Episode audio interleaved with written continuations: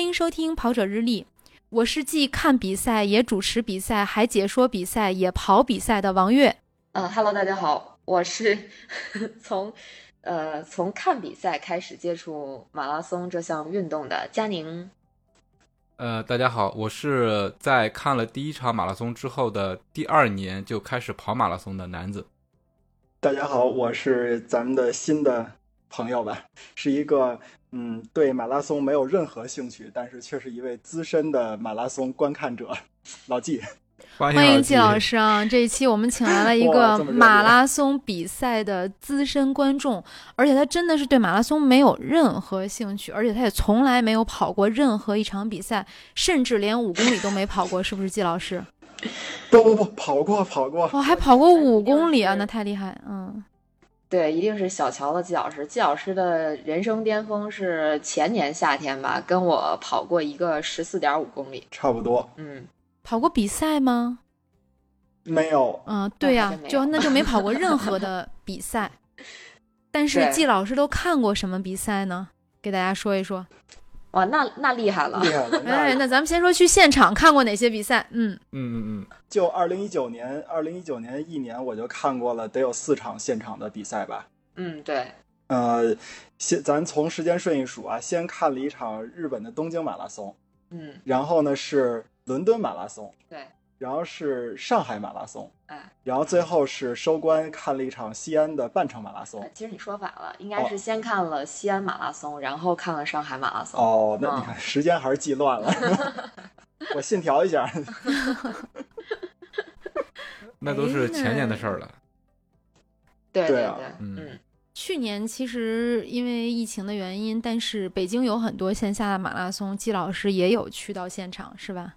哎，对对对，另外的对身这份还真是。去年的这个呃，应该是在温榆河有一个半程马拉松，哦，对对对对哎对，温榆河以然后老季及有去过现呃，场，包括啊奥还有一斯个延顿，庆，对啊，季老师对也都去了。哦嗯那季老师一酱油个小王子。季老师怎么做到的？看这么多比赛一点儿都不动心。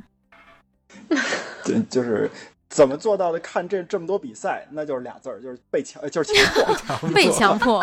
真相了被。仨强迫字儿仨字儿。嗯，对对，那怎么不动心？因为被强迫，所以不可能动心。这跟小的时候家长嗯逼着你练钢琴是一样的。那人家练出来有大师啊，我这个你看比你赛大师嗯看比赛大 师。后来季老师就已经发展到，哪怕你不强迫我，我自己也会在线上看比赛，是不是？啊，那个有时候家里边没人，然后你们都跑马拉松了，也没人跟我聊天儿，我一打开 CCTV 五，啊，我一看，哟，这不是跑马拉松的吗？我就看一会儿，嗯，看一会儿总会因为那个摄像机它总会盯着那些精英选第一集手嘛，团，呃，嗯曝光率是最高的，对。然后我就看你们老提到的那些人名啊什么的，我还倒都都听着耳熟，耳熟我就能看一会儿嘛。一看，哎 呀，季老有师熟人这儿。个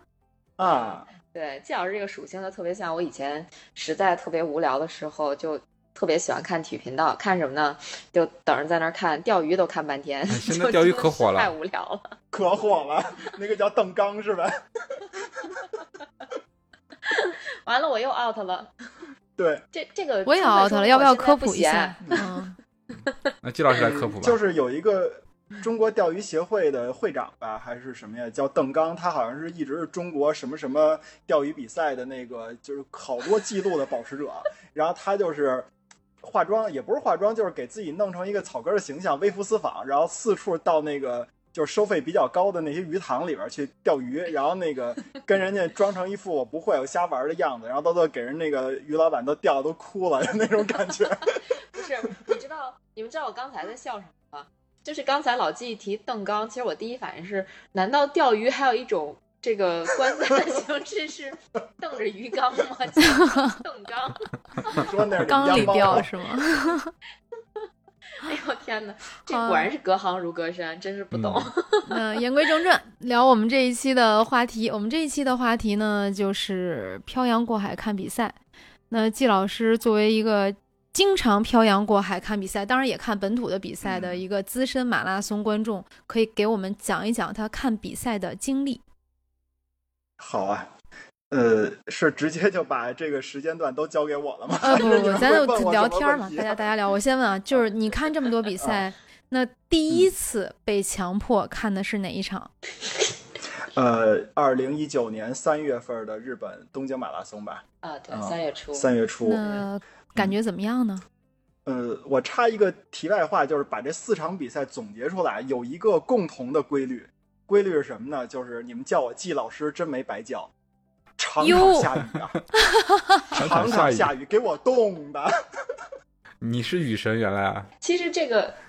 对，其实季老师可能忘记了，他上一次就除了这几场比赛之外，他其实啊还算是参与过我的一场比赛，就我参加过的一场比赛，北京半场马拉松哎还真不是，啊，不是是二零一八年的慕尼黑马拉松。哦，对，呃，因为当年是呃，原本我是想拉老纪把他的这个马拉松观赛处子秀放在这个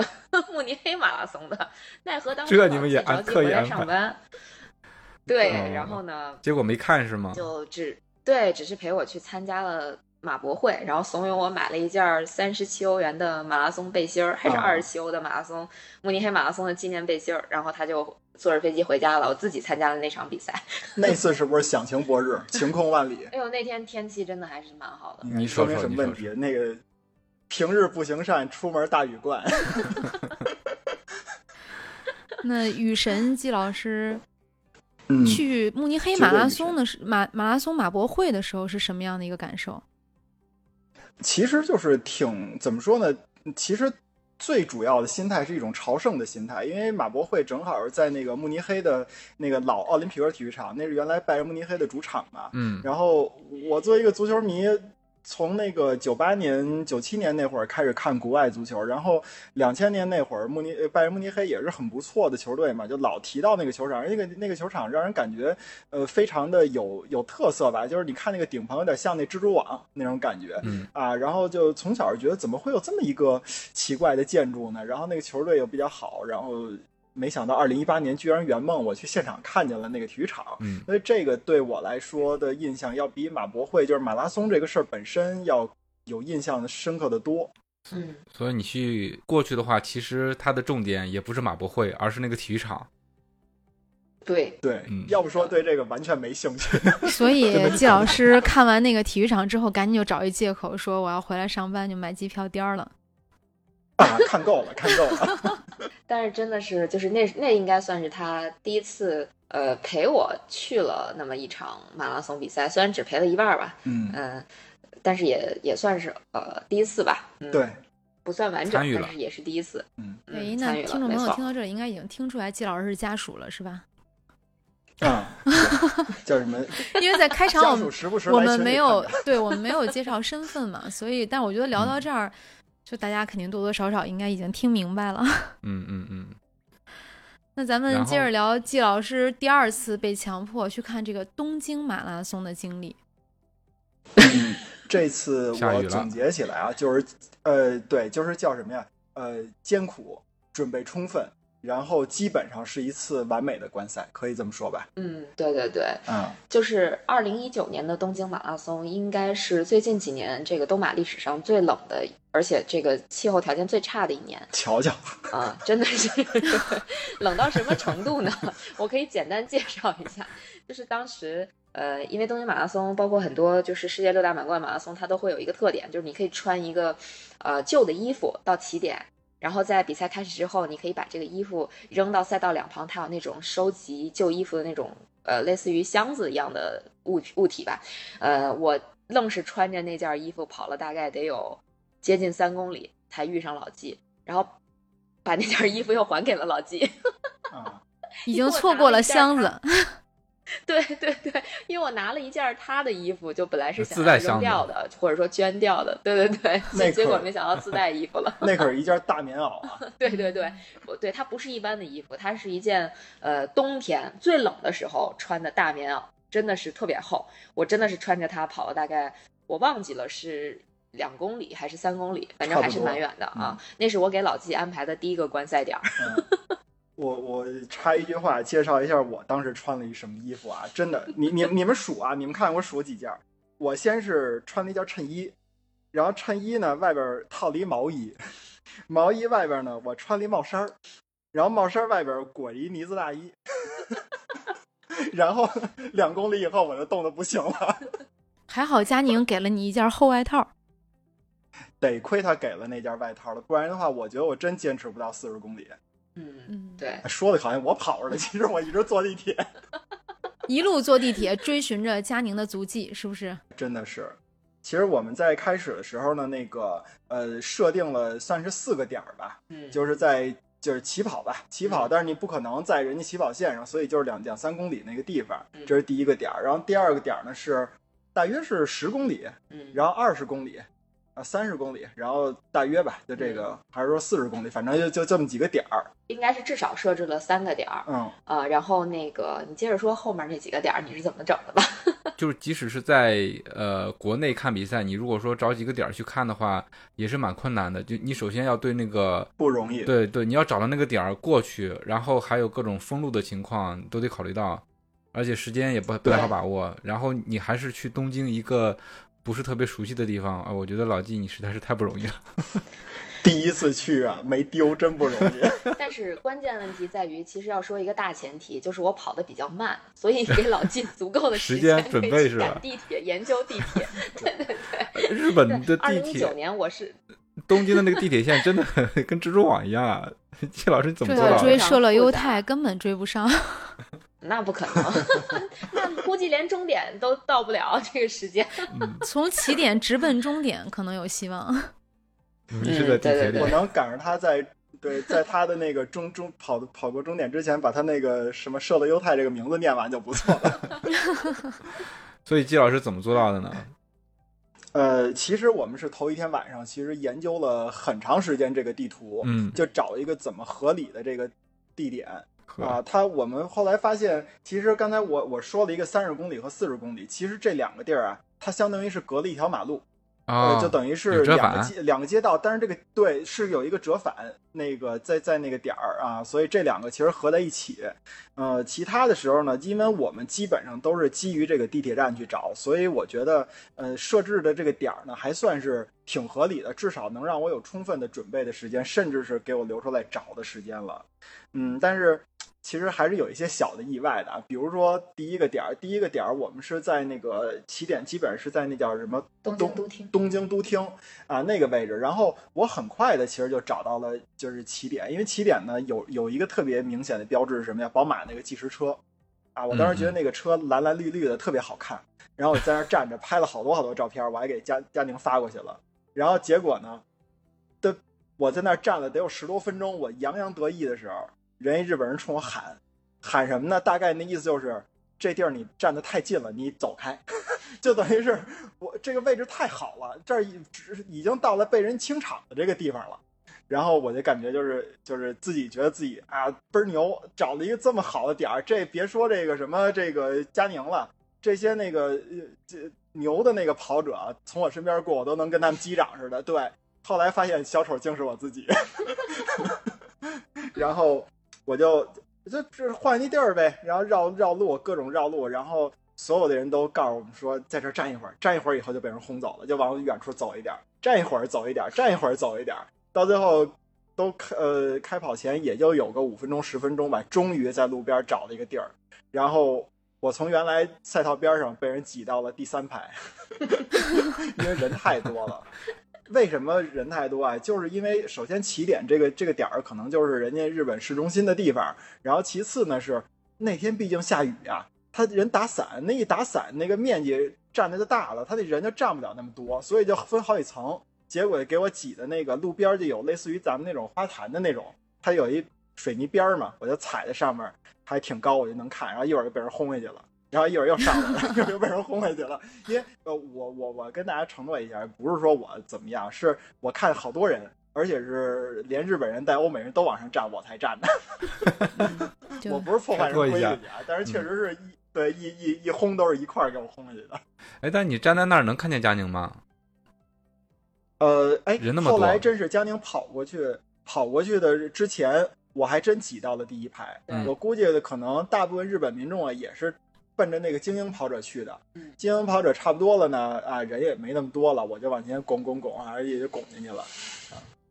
对这话说的这对，家庭伤害好大 呀。嗨，哎也没有了。我那会儿真的就是五个半小时的水平，还是强弩的， 也没有什么可比性。但是我确实想问佳宁一个问题，就是你到底是怎么看见我的？因为我是找佳宁，我一直没找着，然后等到我发现他的时候，是一什么状态呢？就是佳宁斜冲着，就是往我这边跑，等于他在人群的远端，呃冲就你是来了马路的远端，而且已经跑过去了。然后他看见我了，横穿马路，斜横穿马路往回往我这儿跑。你们都看过《狮子王》那个木法沙救辛巴那一场吧？就那逆种感流觉是 吗？就是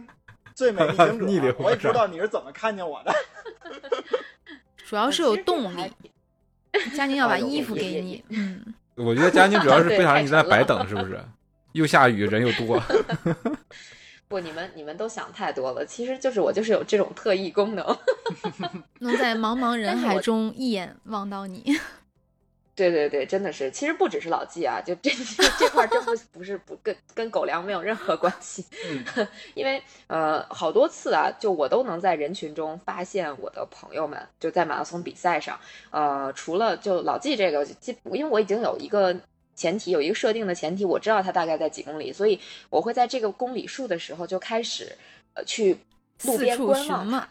对，四处寻，对对对对，就是这样，一直寻嘛，然后就找着他，就能看见他这样子。我其实可以给你们讲另外一个例子，就是呃，二零一九年的柏林马拉松，当时我在赛场上遇到了两个朋友，一个朋友是专程从伦敦过来给我们加油的，他做了一个加油的牌子，然后他在大概二十公里左右的地方。呃，等我们，然后手里还拿着手机在那儿拍摄。他说当时他看见我，我就是直勾勾的冲他就跑过来了，就跟我们像在拍电影设定了那么一个场景一样，就连彩排都没有，我就飞奔过去了。当时他拍那个视频，真的就是这种嗯嗯感觉。就等这于是他还在这找是你第呢一。个遇见的，对，他还在找我，我已经找到他了。然后第二次呢，就是同样还是在这个比赛嗯里边，我遇见了我一个英国的朋友，就是我们已经好久没有见到了。我在我在人群中，在马路边上，大概是在柏林马拉松，应该是三十八九公里左右的地方，我一眼看见了他，他也都没有认出来我。我见我看到他之后，我跟他冲过去打了个招呼，拥抱了一下，他让我赶紧 继续往前跑，赶紧走吧，都几点了？ 对对看看对表吧。 是是是是，但赶但是紧跑，赶紧跑！你确实认错人了。那确实没有啊，这嗯真的是就是一个英国人都被我认出来了。我觉得就是我这个认脸的能力还是可以的，包括寻人的能力，真的是我自己都挺佩服自 己的所以节目要接一个私活儿吗？啊。以后可以接寻人的活儿是吗 你？看佳宁帮咱们翻照片儿，这也是发挥了他的认人的这个特长。从那么多照片里面翻咱们的照片儿，我觉得那个主要是得有耐心呐、如果看照片儿还认不出来咱们几个人的话，那我作为脸盲症的我，我觉得也不至于如此。主要但是是太翻多几了千张的照片儿，确实还需要很大的耐心和爱心。 对，我是爱你们的。知道，知道，知道。 哎，那老纪接着聊，老纪后来在三公里看完了之后，就坐上了地铁，是吧？坐上地铁，然后第二个打卡点是十公里左右。这个十公里啊，就是我找的也很顺利，然后呢遇到佳宁也很顺利，所以这个我觉得就没什么可说的。我想把重点留在第三个打卡点儿，第三个打卡点儿是三十公里的这个位置，这应该是在就是银座银座那个大大大片儿里边儿，对吧？嗯然后呢，当时我的坐的那个地铁站呢，应该是就坐到就是从浅草，它呃十公里是浅草寺那个位置，然后呢三十公里是在那个银座，我就坐那个线，然后到银座，银座出来我就遇到一问题，遇到一什么问题啊？那个我那地铁卡可能不知道为什么刷不出去了，然后就是找了一个工作人员。而工作人员会说日语，但是他他不他他那说肯定英文会我说听不日语懂啊。然后我说英文他也听不懂，然后对对对对，然后他说日语，嗯嗯他说日语我也听不懂，然后后来他是说说说汉语，然后我们俩都听不懂。没事儿，你说中文然他后也后来听不懂。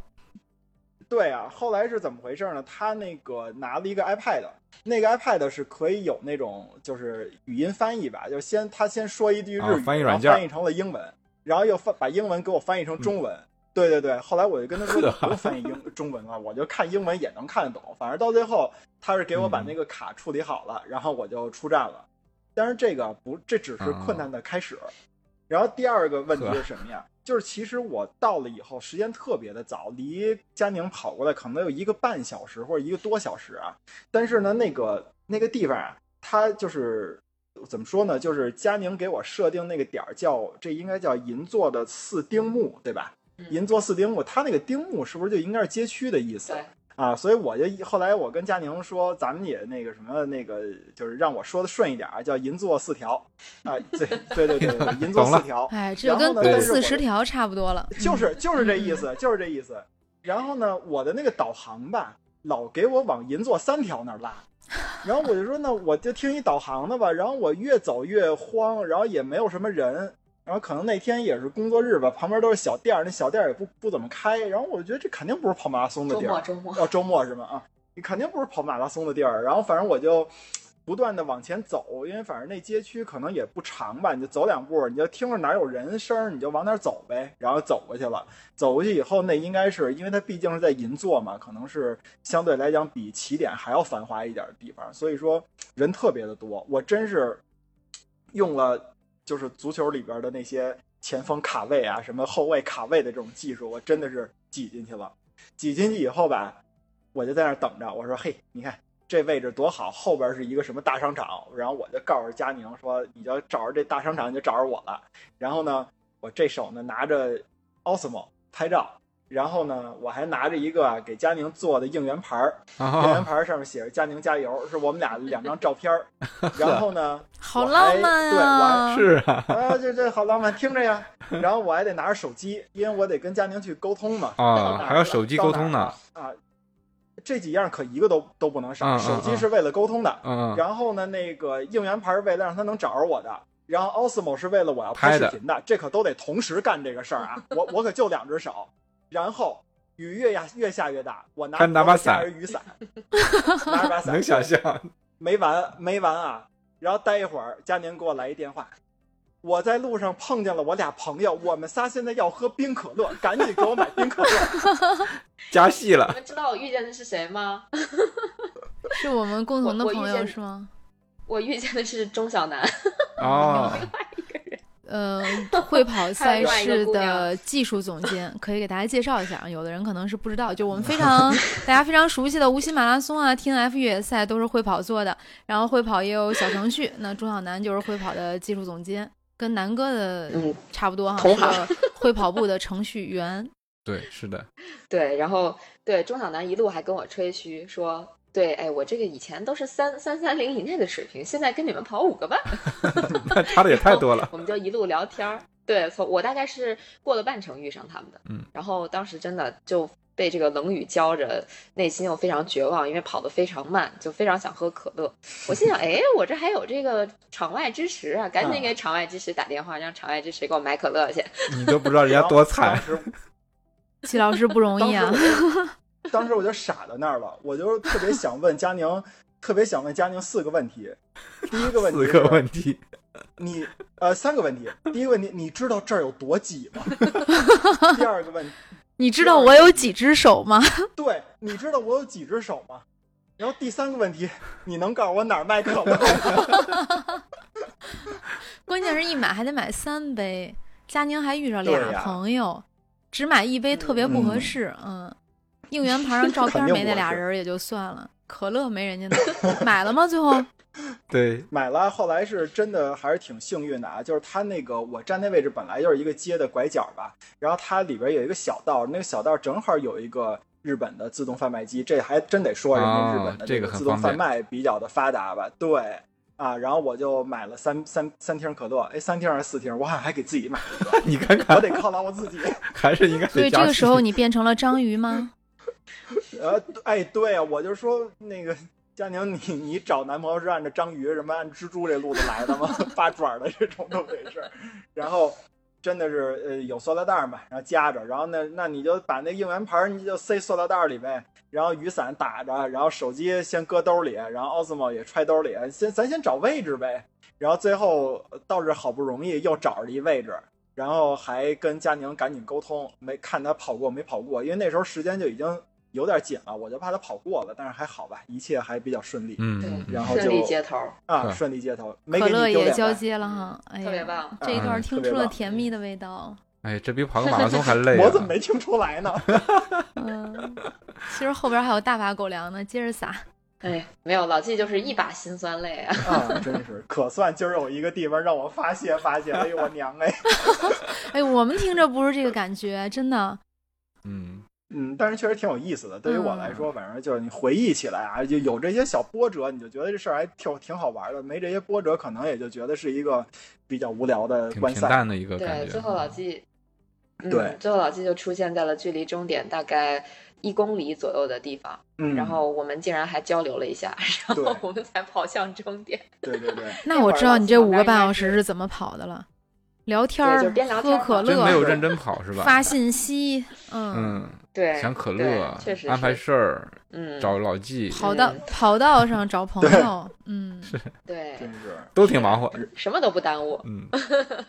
对，还遇上了最冷的一届东京马拉松，真是呃大家都冻够呛，不仅是我们这些参赛者，包括老纪这种观众，哎，但是你要说日本的这些观众真的是非常非常热情，基本上赛道全程没有没有人的地方，嗯全程都是人。啊、而且大家都非常卖力的在在这个给跑者加油，嗯哎，就希望以后国内赛事能有这么一天啊，就是我们即使遇到这种相对极端的天气，也能有人走到赛道上去给这些跑者去呃助威吧。我觉得可能如果到了那一天的话，那个马拉松这个文化或者说跑步这个文化才能算是深入骨髓了吧。这种，确实是，就我在四十公里的时候，我身边就等于有两个日本妹子嘛，然后那个呃就喊那个加油啊，然后呃我也不会日语啊，我这这反正干干巴得什么这些词儿是吧？嗯啊，然后哎呦那喊的那叫一个卖力气，我当时的想法就是我应该把我这可乐给他们分点儿，太他们这嗓子快喊劈了，我当时真是真是这么想的，就是肯定人家也不喝嘛， 我而且我也喝来不了一及半儿了，没法 给人。再去自动对贩卖机买点儿啊。你要再买我这遇不着佳宁了，我想哎过这事儿啊了。呦，月姐，你别哎呦，嗯我这我要真没出现在这儿， 我今天聊天不是这气氛，你知道 吗就？犯了大错了是 吧？他也出现不在这儿了。对啊呀、 对，如压果力你要好给大别呀的姑我这娘有送可 KPI 乐，的可能今天你也出现不了在这儿。啊，肯定是，嗯哎呀，这个这个是第一次，真的是非常非常详细的安排这个比赛的观赛的地点。反正老嗯纪就通过这次也算是比较有经验了吧。有经验了，然后确实是以后对，那你后来 再让你去的话，你是一个这次经历对你来说是一个正向的作用还是反向的作用呢？ 我很好奇这啊个。绝对是正向的作用，啊因为就像刚呃开头的时候，南子说到这个问题，嗯你你首先你要想跑这个呃不是想在这儿蹲点儿，你必须得对这个赛道比较熟悉，嗯第二个是你得对城市比较熟悉嘛。那我当时就想，就是外国咱都能一一一次不丢把这个事儿完成了，那国内啊或者是其他的肯定。呃大不了就是日本这种状况嘛，对吧？西安所以小意思再，往后嗯，so easy 啊，真的是这些都小意思，对，是你们都想错了，西安他差点把我丢 了。 哦大意了你知道西吗？？安那终点那雨下成什么样了还是因为雨是吗？哎呦我天哪！那是西我安都绝全望马，了但是佳宁跑了个半马，是吗？对对对，对我跑了半程。嗯，呃，当时就是，哎呀，当时还算跑得比较快呢，嗯就费了挺大劲的。然后嗯好不容易到了终点，心想在终点迎接我的肯定是这个老季给我拿件衣服，我能穿着暖暖和和的，然后回家嘛。结果我站在终点，冻得哆哆嗦嗦的，呃，给老季打电话说你在哪儿？其实我离你真不 远，哦，对，关键是我没有电话，我当时是拿志愿者的电话和其他参赛者的电话给老纪打的，然后问他说你在哪儿？你快来接我，我又没有手机，我还不能玩手机打发时间，只能就是又冷，然后又寂寞的等待。 因为我我这个是我有一个等于等于说是对这个比赛啊判断一失误。我觉得呢，西安马拉松这个毕竟是大城市嘛，西安嘛，我觉得可能跟东京马拉松差不多。东京马拉松是什么呀？你到终点的时候啊，只有运动员能进去，你观众是进不去的。所以说，我就在那个四十公里也就到头了。西安马拉松我也是这么着，我知道终点附近了，那我说干脆啊，我就到一个人比较多，然后这个路比较开阔的地方去等着佳宁就好了。然后没想到后来就是雨下的越来越大，你知道什么感觉？就感觉就是我站在瀑布底下了，就大到这种程度。然后我就先找地儿去 去避雨，然后找地儿避雨呢，那个地方离我跟佳宁约的那个点儿啊，说近不近，说远不远，有两公里。我后来说，要不我骑自行车，我我去那个位置找他，但是那个下那么大雨，那车座子全都是湿的，我没法骑。嗯然后没法骑，反正我就溜溜达达走走走到最后就基本上就呃没有了。他那个两条路啊平行，我是在一小路上面儿。那个佳宁跟我说啊，有好多那个大巴车，你看大巴车什么的。我当时站那位置就有好多大巴车，然后我说我就在大巴车这边呢，那那我怎嗯么看不见你啊？我也没看见你啊。后来我们俩就走岔了，到最后我才知道啊，那个佳宁站那位置就是基本上跑到最后的终点。然后呢，我作为一个完全的外外部人士啊，我是可以到那个区域的，我是没有想到这一点的。啊， 就是毫无经验嘛，所以所以就是说也不能举一，就是想举一反三，结果用错了地方。哎，还对，真没是想，到他这儿能让我记。嗯，每个比赛终点的设置都不一样，没错，对就是这个确实是赖我没有提前给他科普。哎，其实嗯，除了这个之外，就是老纪这个这么这么说吧，老纪的这个观赛历史还是挺挺高大上的哈。啊第第一场东京马拉松六大满贯之一，第二场伦敦马伦拉敦马拉松松又是六大满贯，就还是挺。嗯，也我记得是，伦敦马拉松应该没有遇到下雨吧？下雨了，伦敦马拉松那可可冷嗯了。你看英国啊那四月份什么 概念？你知道那个起第二点次不是有在没有那哪儿经验？有没有多穿点衣服？嗯身上贴一排穿了暖宝。但是没宝，其实我觉得应该贴暖宝宝，我真穿的挺厚，但是没想到还是冷。没而且用，呢人家都跑，你跟那儿站着，而且一站就要站真的好是几个小时。嗯，真的是那个伦敦那一次起点在格林威治嘛，天文台那附近嘛，哎呦那天阴的，就是没下雨。嗯然后呢，但是还好那次不是我一个人观赛，是我有呃几个朋友吧，对然后一块儿观赛，然后还互相交流经验。人家那个比我参加那个看赛参赛的还比真赛，是，对，要多得多。人大家一块儿，还有一哥们儿挺蛋拿的吧，就是基本上就听他指挥就好了。我还是比较省心的，嗯，嗯，对。嗯，然后那一次应该是只在一个地方等我们，就是四十公里还是三十公里，我记得三十公里左右嗯应该是。那会儿他们在那个地方去的比较早，还看到了一一大波精英选手法拉赫什么的过去，对然后对对还对拍了对很多照片和视频，就还对。蛮有意思的。对嗯，最后就是到终点的区域等大家，然后把大家都送回到酒店。哦，伦敦马拉松那次有一个什么大的问题啊？我想想啊，就到终点以后，到对终点以后，信号非常差。对，那个是哪儿来着？呃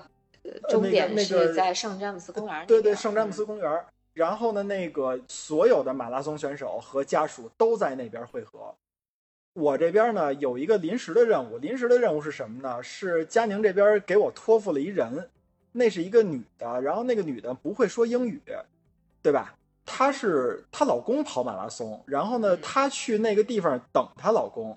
啊，离特拉法加广场也不远。对对对对对，，然后她那那个女的是从特拉法加广场那个地铁站出来的，嗯所以说佳宁给我的任务是让我先去接到她。我到特拉法加广场我就傻了，那地方地铁站出口无数嗯，然后每个出口那人来人往 啊。那你们都看过那个《唐人街探案三》那个谁那个刘昊然。对刘昊然在那个东京路口数人吧？嗯，真的，我感觉就是那样，让我找一个人还没有联系方式，因为哦没什么有因为联系他方式啊，他你俩因为其实我有手机，就是给你看一眼照片打没不有通完全打完全打不通电没话。有，那个时候就是真的，伦敦马拉松终点这点做的是挺差的， 就是没有没有信架号设新的移动信号、手机信号，所以就是基本上电话打不通，然后网络也不通，就对大家都属于在真的就用最原始的方法在寻人。除非是说大家赛前约定好，说我在某一个雕塑下面等谁，你就找嗯那个雕塑，然后大家在那个地方集合。也难，光狮子就四个。 嗯，但是这也，对，这也不一定靠谱。就是你你描述的东西跟别人想象中的东西有可能不一样，你到时候去那一找，确有实可不能一就找样。不着。因为我那个我是经常是在那个北马起点的时候跟朋友们约嘛，就说那个嗯，呃前门那个城楼子下边儿就这么等，因为在北马起点嗯也会遇到信号不好的情况嘛，就是几乎只要是信号不对好，然后我们根本就找不着人，因为每个人的理解是不一样的，嗯有可能是在这边，有可能是在那边，虽然说的是同一个点，但最后可能就就是找不着，很崩溃，北马我跟朋友约就相互之间没找着过，是吧？所以老纪这个任务最后完成 了吗？最后没有完成，最是吧后我果断放弃他了，然后去找佳宁，因为嗯我觉得这两个人找起来，我觉得佳宁应该更更好找一些更容易点对，毕竟看我看这么多佳年宁了，更看重他才要看那么两 对天，，当时当时还就是我们不是一块儿好几个朋友嘛，但是我跟他们就说了，我说佳宁给我托付一任务，得让我去特拉法加广场找人家，然后他们就走了，等于到最后就我来一个照片儿啊给你两头们都找看不一着下，了你们去帮我找一下。嗯，人 都呃没都没给照片儿，我没给照片儿， 然后就对他们就走他们的了，好像就回酒店了，就剩我一人了。哇，特拉法加广场那转悠，然后转完以后，我又回到那个圣詹姆斯公园那个地方转，就白金汉宫吧，其实是啊，白金汉宫。哎呦，这这通转找佳宁也找不着，那么多跑马拉松的哪儿那么容易找着了？后来真就是在那个是是是，反正草坪吧。然后佳宁还有另外几个人儿，然后那个是呃准备照相吧，嗯，准确的找到了啊还你。对对，是。然后还不是通过电话联系的，就还是生找是吗？对天哪，对，生长太不容易了。认脸，就是国外真的是这样，就是嗯好多比赛都是在终点很难找到你想要找的人，就这种事儿我经历太多了，包括前年在纽约。我在纽约马拉松终点找人，那才是我找人的人生巅峰。我最后应该只有一个人没有找到，其他嗯所有人都被我找到了。但是纽约马拉松的终点更可怕，纽约马拉松的终点它有呃大概七八个出口，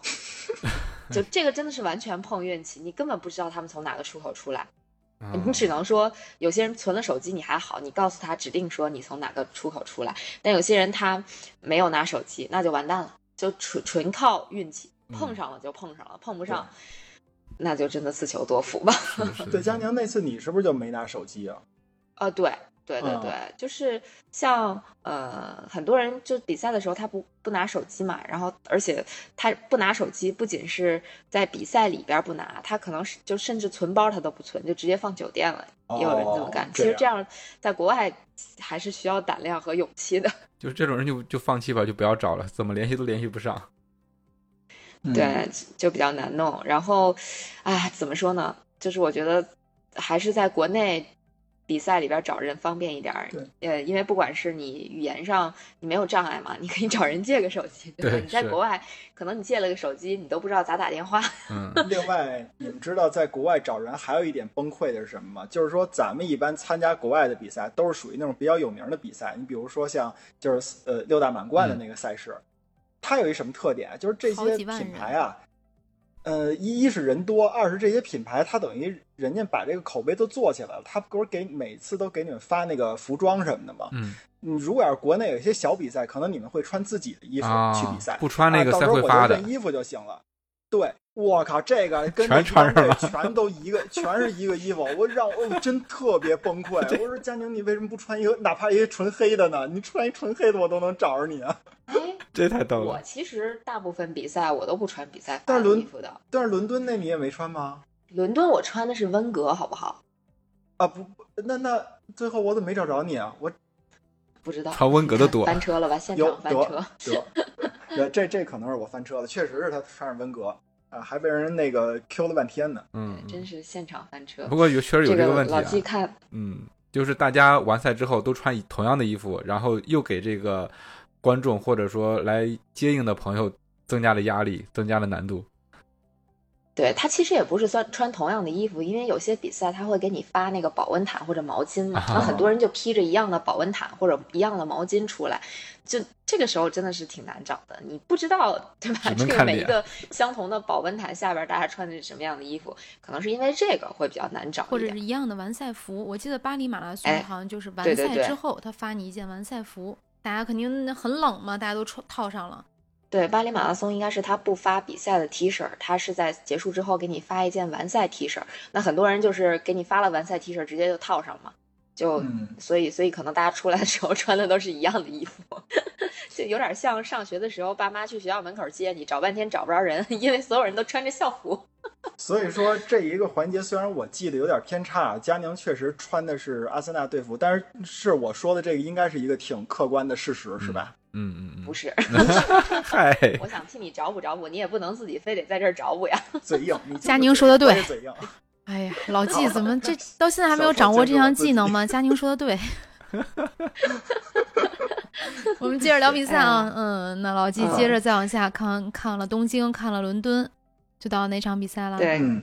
其西啊安也实看过了，其实他的观赛，对，嗯其实其实他的观赛历史，我觉得高光时刻可能还真的是上海马拉松。我觉得 不是，哎你，看，你又又又又给给我这个再一次翻车是吧啊！找啊那你们俩分别说，因为佳宁觉我得是上我海，老纪觉得呢？那佳宁，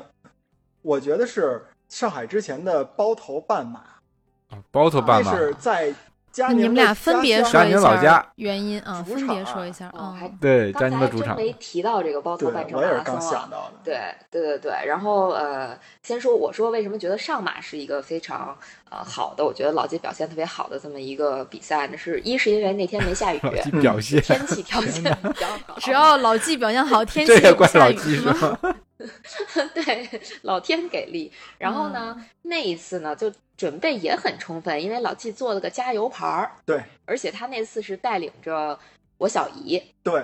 呃、还有你的另外的还有我妈是吗？有你妈，对然后对对还有啊，还有我妹妹，有吗？呃有有你妹妹，对，应该嗯是老季带着我妈妈，带着我你们小全姨家，还有我们嗯，对，带着我们全家，然后做了一个还蛮可爱的那么一个家嗯应援牌儿对应援牌儿，然后去呃这个找找我，然后在呃不只是找我，他当时做的那个应援牌儿应该是做了三套，对，对还有俩朋友也对有，我记得佳宁和他的好朋友们，对，有这个司应，呃然后还有李教练， 对，都做了小牌牌李。教练也然是后在我去们节目中多次做客的一位朋友，司应嗯对后对面可以对考虑请嗯过来啊。 对，然后呃就给我们都做了加油牌儿，然后还带着 带着我的家家人们啊，满赛道的给我们加油，呃，然后最后最后到了终点也是挺顺利的接上了头儿，对，嗯、然后拿着那个小牌牌还拍了照，就我觉得那次是我觉得整体来讲比较丝滑的一次体验。 比较丝滑，没有出什么幺蛾子是吧？对对对对对，确实是那种感觉啊、那嗯老季说说你觉得包头马拉松？那个再补充一个，你上海马拉松那个啊，嗯这一提应援牌儿，我就想起了血泪史。 头天晚上在酒店里那通话， 自己画的当时跟呀 我，说。本来对当时之前啊，嗯说是给呃做一个应援牌儿是给佳宁做的，确实是就是用 PS 做的。然后呢，都到了上海了，告诉我说还有那个什么那个他两个朋友，嗯，那我嗯们这当时那我都忘了那笔是哪儿来的了。 就是从上马的那个现场应该是弄的哦，那马博会吗？还是什么？哦反正就是找了两个水彩笔，啊，然后现写的那个，当然也得亏我字儿好看点。哟，哎呀，哎呦， 嗯自 夸。来接着讲，就现场画了然两后嗯两个应援牌儿是吗？对，这现场画的，太不昨天容易晚了，上太不容易对了。对对，嗯，你们你们还没看出来吗？这个节目不就是就是既然的表扬与自我表扬， 允许 允许，对吧？ 包头南哥马拉松你怎么能说其实太不容易了呢？就是太幸福了。 嗯来来，接着讲幸福瞬间。嗯 嘿，幸福瞬间？对，老纪继你续们。这听着真幸福吗？真没听出来。对啊，所以我就想 包说，头你看佳宁说，就是整个一个比较丝滑的、特别有幸福感的一个体验，然后背后老纪做了那么多的工作，是吧？这是男人视角和女人视角嘛？就我跟佳宁觉得很丝滑、很幸福，然后南哥和季老师就会觉得我好辛苦呀。就是你们你们在感受到，比如说一个奔驰引擎在非常高速的顺滑的运转的时候，你们考虑过没考虑过润润滑油是什么感觉？ 被摩擦是吗？ 啊，好，老纪继续。对，那个包头马拉松其实跟上海马拉松啊有点儿大概的意思，呃，类似。但是呢，我觉得包头马拉松更值得说的一点是什么呢？是包头马拉松也是带着佳宁的家长们，亲对属吧？们，嗯，嗯对那是不是更大的一个团队啊？对，大概对得有五六个人， 啊 佳宁的妈妈，佳宁的得有三个姨是吧？嗯， 我啊啊，然后呢，这个三个姨她这个这个状态啊不太一样，就有的可能是觉得多走走没有问题，然后有的可能是走一会儿啊会觉得有点累，然后可能有些人呢对这个跑步感感兴趣，有些人对跑步呢可能不太感兴趣，就是你这都要照顾到嘛。然后反正到最后也是比较顺利的，呃，我们分了好像是两到三个点儿吧，嗯我记得其中有一个点儿真的是特别的悬，就是我们刚跑刚走到那儿没有个半分钟，佳宁就过来了，啊然后还跟我们跳着打招呼呢。哎对，呀，那那其时实候是这样啊，当时包头马拉松，我妈报了一个迷你跑，嗯然后我妈应该是就季老师最大的难度是什么呢？就是她要把我这些跑步的，然后呢那个从别的地方赶来的，全程跟着她的这些人，她都要照顾好，这是一个统筹工作。人肉收 容车，呃，因为我当时只是一个半程嘛，就比嗯较快，呃，相对来讲耗时比较短，所以其实，嗯、他能看见我的地点很少，就是他先要到这个距离起点不远的地方先看我一遭，对吧？带着几个姨，然后呢，嗯那个再去接我妈， 因为我妈要完成这个迷你五跑公，里的迷你跑。哎，我妈跑的还挺快的，我妈头一次参加比赛就三十分钟内跑完了一个这个五公里的比赛，哇我就那觉得那还挺快的。是挺快的。对，确实厉害。啊、所以基本上就是他们迎接完我之后就去接我妈，然后接完我妈之后再找一个地儿去看我， 嗯然后 呃马不停蹄。对，就这这个观赛还是需要就是比较呃紧凑的安排吧。对对对嗯对然后老纪顺利的完成了这个这项艰巨的任务，在终点接到了我，然后呃跟跟我的这个家人们顺利会合，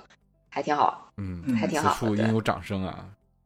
太不容易了。嗯听起来真的是一个很 很艰难的任务，但是季老师通过自己的智慧和爱完成了它。 哎呦天哪！ 我记得我的两任两任工作的领导对我的评价就是执行能力超强。你说两任的时候，我一直在替你捏把汗，然后你两任了两啊没次事，儿终于说的是领 导。就是领导，真的是工作的领导，还必须得强调是工作的领导。 嗯，对，哎真的还挺有意思的。就是其实当观众，大家听这么长时间下来，如果能听到这儿的话，就应该知道，其实当观众没有那么容易。尤其是带着任务的就，我我的对对对，嗯其实在这儿我也想提一下，我其实第一次接触马拉松这项运动，就是正式的接触，真的也是当观众，就是二零一五年的时候巴黎马拉松。我当时是一个巴黎马拉松这个小团的那么一个领队，然后那会儿我还不跑马拉松，所以我就是一个专职观众，带着当时我们这个小团队里其他不跑马拉松的家属，在巴黎马拉松的赛道上一顿狂奔啊，去了好几个点儿，就各种看这个呃观赛马拉松。我们当时拿了一面大的五星红旗，然后就在赛道边儿上一展示，看见过来的中国选手就赶紧给人家加油助威，然后击掌什么的。嗯，但是当时我觉得特别惬意的一点是我我就发现这个法国人看马拉松。真的是太爽了！他们就是在街边儿找一个赛道边儿找一个小咖啡厅，然后面朝着这个赛道往那儿一坐，端一杯咖啡，然后特别惬意的看着他在跑来跑去的这种。哎，我心想，就我要是以后有 能有这种机会也挺好的，也挺爽的。 要是这种观赛，我也想呃，去。对呀、就是他们没有被派任务嘛，就是这个让我联想到那个上上上周的那个什么呃 F 一嘛，摩纳哥 F 一，就好多人我看着就是在那个嗯游艇上，或者说在那个呃酒店的阳台上，在那看，就看你们下面跑来跑去的，嗯就特别惬意。但是你要像你有像老纪这种有有任务的话，可能就会压力比较大一些，你会你得到处跑，对对对，嗯，所以以后佳宁给季老师发一个没有任务的马拉松比赛去观看。对呀、那他、嗯那他就不会观看了，他可能就在酒店躺躺平了。他觉得没意 还思。是我这么有对能力觉的得人，他我都得带着任务去看比赛。真的 就是南南哥刚才包括佳宁说那个坐坐在咖啡厅里边看马拉松，就相当于摩纳哥坐在游艇里边那个呃给看看 F 一 F1 这种感觉。嗯我再我再想想我的这个跑呃个看东京马拉松那个好，我那就相当于博塔斯的右前胎的换胎工啊。 完了 卸不下来是吗这个得亏我梗看了真的对呀、但是我觉对得大呀家听有到这里啊，就有可能很多，因为听我们节目的听众有很多人是跑者。如果你的另一半儿、你的家属是不跑步的，我觉得可以尝试着带他去看看比赛，也许有可能他就会像季老师一样完成很多任务，也许呢，他像佳宁一样，因为看比赛就爱上了跑比赛。对，也也是有可能的啊。那接下来进入到我们节目的推荐时间呢，今天的推荐时间呢，就给季老师让他来放一段广告。啊，对，我反正听你们推荐都是推荐一些比较有名的书啊、电影啊什么的，还挺励志的，是吧？反正我这边推荐也，我像我这么不学无术的，那个我推荐一个喜马拉雅的音频节目吧，这音频节目呃叫嗯 啊，怎么了？佳宁要打断我？不是这个，首先这个音频节目不止在喜马拉雅播，哦，好好，在各个啊都有播客平全平台哎，嗯就跟跑者日历一啊样全平，台全平台都可以对收对对听。嗯，对，你看我这随时都可以翻车，大的小的。呃，这反正推荐一个音频节目吧，音频节目这个叫《越位 Offside》。呃，听这个名字可能有一些就是喜喜好比较广泛的那个听友就能感觉出来，可能这是一个跟足球有关的播客吧。呃，确实是这个播客呢，跟足球、体育或者说是呃呃呃 F 一吧，就反正就是这种各种体育项目都会有点关系，但是主要是以足球为主的这么一个播客节目。呃，但是为什么要推荐它呢？主要是因为这个播客节目确实做的不错， 呃，确实做的不错。然后这呢他个们那里节目边有的一主主播，嗯，对，叫叫老纪，哎，这老纪挺不错的，我觉得。 你你们听听就会发现，嗯确实还是挺有意思的。然后那个小丑竟竟然就是他， 哎，我觉得是挺好的。这个这个越位 offside，我是我可以说是忠实听众啊，就看我的那个小宇宙对我的们嗯，播放记录啊，那个那个呃越位 offside 是播放时长是最多的，就是每一期我都在听。呃，嗯，我南哥，你发现没发现，就是这个节目，我到最后都会给听我们的忠实观众对磕一个，磕一个是的，看来我们要给你磕一个。嗯那希望大家也能够去各个平台搜索嗯去听一《听越位》这个节目。对，同时很有佳意宁思也是嗯这个节目的主播之一，还有他嗯们嗯的其他的朋友在这个节目。那如果你想了解这档节目呢，可以去搜索尝试一下。希望大家能够听到最后，听到老纪给大家磕一个。 主要听老纪啊，我这这期节目太不正经了。 好，那今天的节目就到这里了，感谢大家的收听。如果你觉得有料有趣，赶快订阅我们的节目，同时推荐、搜索、关注“跑者日历”微信公众号、服务号以及小程序，更多精彩内容等你发现。感谢季老师。谢谢季老师，谢辛苦，谢了